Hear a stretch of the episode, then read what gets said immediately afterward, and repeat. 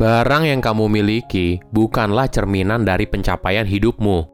Halo semuanya, nama saya Michael. Selamat datang di channel saya, Sikutu Buku.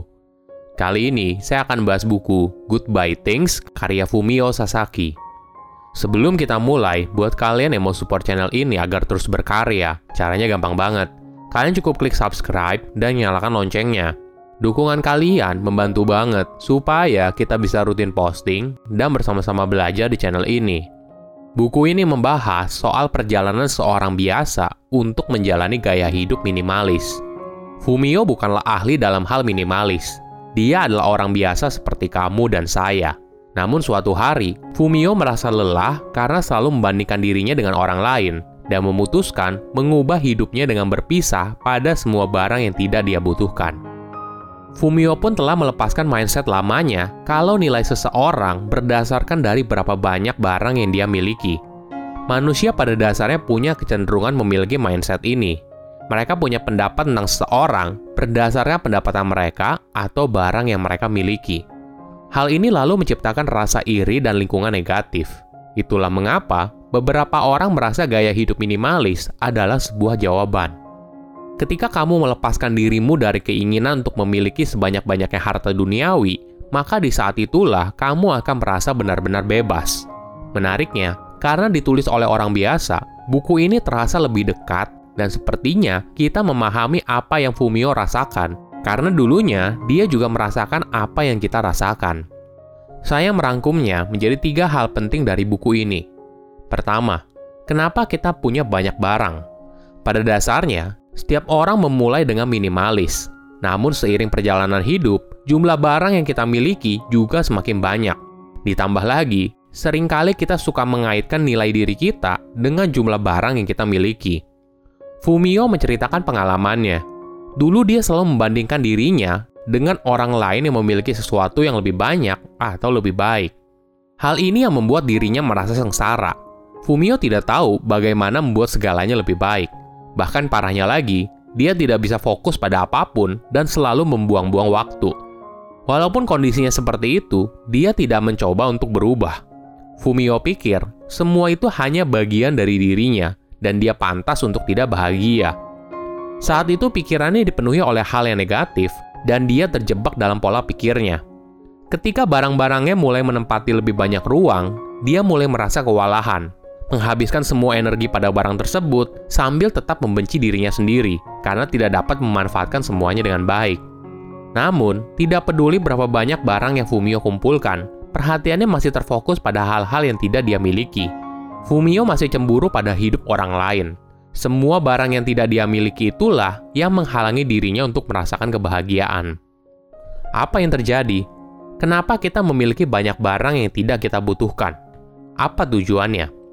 Menurut Fumio, jawabannya sangat jelas. Kita berusaha untuk memberitahu orang lain tentang seberapa berharganya diri kita melalui barang yang kita miliki. Kita merasa barang yang kita kumpulkan dengan jerih payah merupakan cerminan dari kesuksesan hidup. Hasilnya, kita menghabiskan banyak waktu, energi, dan uang untuk mengumpulkan dan merawat semua barang tersebut. Hal ini tentu saja berbeda dari apa tujuan sebuah barang. Jika kita berhenti sejenak dan melihat kembali ke zaman batu, pada zaman itu, setiap barang punya fungsinya dan bermakna bagi hidup. Namun, ketika dunia semakin makmur, barang telah berubah fungsi menjadi sebuah status. Pada akhirnya, kita ibaratnya menjadi budak atas barang yang kita miliki. Kedua, perubahan setelah menjadi minimalis. Ada kebahagiaan sendiri saat kita memiliki barang yang lebih sedikit. Fumio menjalani hidup yang jauh berbeda dari pengkoleksi banyak barang menjadi orang yang menjalani gaya hidup minimalis. Dia berpisah hampir dengan semua barang yang dia miliki, dan menariknya, dia juga menemukan perubahan dalam proses tersebut. Sekarang, ketika Fumio telah berpisah dengan harta bendanya, dia tidak lagi membandingkan dirinya dengan orang lain. Padahal, dulu Fumio sering merasa malu ketika membandingkan apartemennya dengan rumah orang lain atau ketika temannya membeli barang yang mereka inginkan dan merasa iri hati. Namun semua ini jadi tidak bermakna lagi setelah dia sudah berpisah dengan dirinya yang lama. Fumio tidak lagi ikut dalam perlombaan tikus untuk membandingkan dan mengumpulkan sebanyak-banyaknya barang. Salah satu pencapaian terbesar Fumio adalah dia berhasil mengurangi jumlah barang yang ada di apartemennya hingga menjadi hanya 5% dari total barang sebelumnya. Perubahan lainnya yaitu kegiatan sederhana seperti bangun pagi menjadi rutinitas yang menyenangkan. Padahal dulunya, Fumio sangat sulit untuk bangun pagi. Dia pun rutin membersihkan apartemennya setiap hari, mencuci baju ketika cuaca sedang bagus, dan merapikan tempat tidurnya. Fumio jadi menikmati rutinitas kegiatan merapikan rumah ini yang sebelumnya sangat jarang dia lakukan. Cara Fumio berbelanja juga sudah jauh berbeda. Jika barang dipilih dengan sangat baik dan benar-benar kita cintai, maka kita tidak akan butuh barang lebih banyak. Ada beberapa kualitas yang dipilih oleh Fumio saat membeli barang.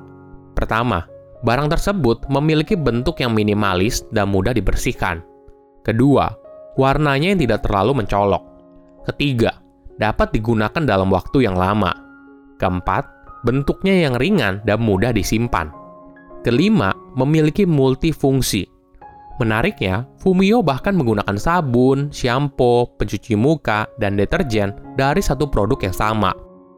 Ketiga, memulai gaya hidup minimalis. Untuk bisa memulai gaya hidup minimalis, penting kita harus punya mindset yang tepat. Jangan punya pemikiran kalau kamu tidak bisa membuang atau menjual atau mendonasikan barangmu. Tentu saja ini butuh keahlian sendiri dan tidak mudah berpisah dengan barang yang kita miliki. Namun perlu kamu sadari, Ketika kamu berpisah dengan barang yang kamu miliki, kamu akan mendapatkan hal yang lebih berharga, yaitu kebebasan. Mulailah dengan bertanya dulu, kenapa kamu tidak bisa berpisah dengan barang tersebut? Apa yang membuatmu sangat berat untuk berpisah? Pada dasarnya, kita semua mampu berpisah dengan barang yang kita miliki. Kita hanyalah kurang berpengalaman. Kita tidak terbiasa untuk berpisah dengan barang yang kita miliki, itulah yang harus dilatih. Fumio sendiri butuh waktu setahun hingga dia benar-benar menjalani gaya hidup minimalis. Sama halnya dengan kebiasaan atau keahlian lain, kamu tidak akan bisa menguasainya dalam semalam. Fumio bercerita pengalamannya. Di hari pertama, dia membuang semua sampah yang ada di apartemennya. Hari kedua, menjual buku dan CD yang dia miliki. Hari ketiga, menjual peralatan elektronik yang dia miliki, mulai dari video game hingga TV. Hari keempat, menjual furnitur yang besar dan tidak bersifat multifungsi atau mendonasikannya. Seminggu adalah waktu yang kamu butuhkan untuk berpisah dengan barang yang kamu miliki. Dari kegiatan ini, yang penting adalah keputusan kamu untuk berubah. Semakin sering kamu melakukannya, maka kamu akan semakin ahli dalam berpisah dengan barang yang kamu miliki. Rumah bukanlah museum yang harus kamu isi sebanyak mungkin koleksi barangmu, tapi rumah adalah tempat di mana kamu merasa nyaman dan bahagia. Silahkan komen di kolom komentar pelajaran apa yang kalian dapat ketika baca buku ini. Selain itu, komen juga mau buku apa lagi yang saya review di video berikutnya. Saya undur diri, jangan lupa subscribe channel YouTube Sikutu Buku. Bye bye.